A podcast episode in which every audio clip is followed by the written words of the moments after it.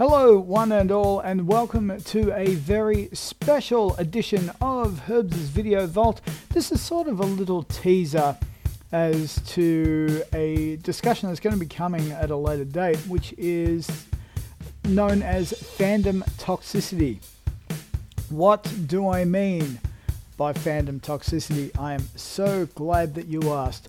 Fandom toxicity is where a group, you get a core group of fans that want everything to be the way that they envision it to be, and when it's not, they just pan all over it and say it's garbage and whatever else. I will, I'll use Star Wars for a good example.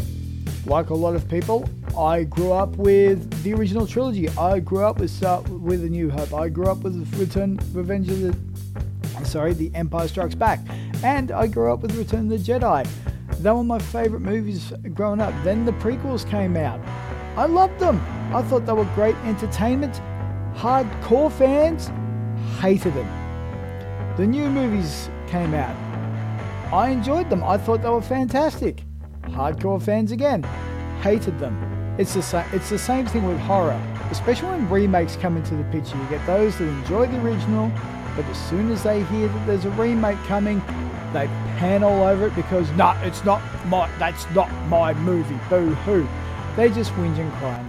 But anyway, there'll be a topic, a full topic discussion on that very, very soon.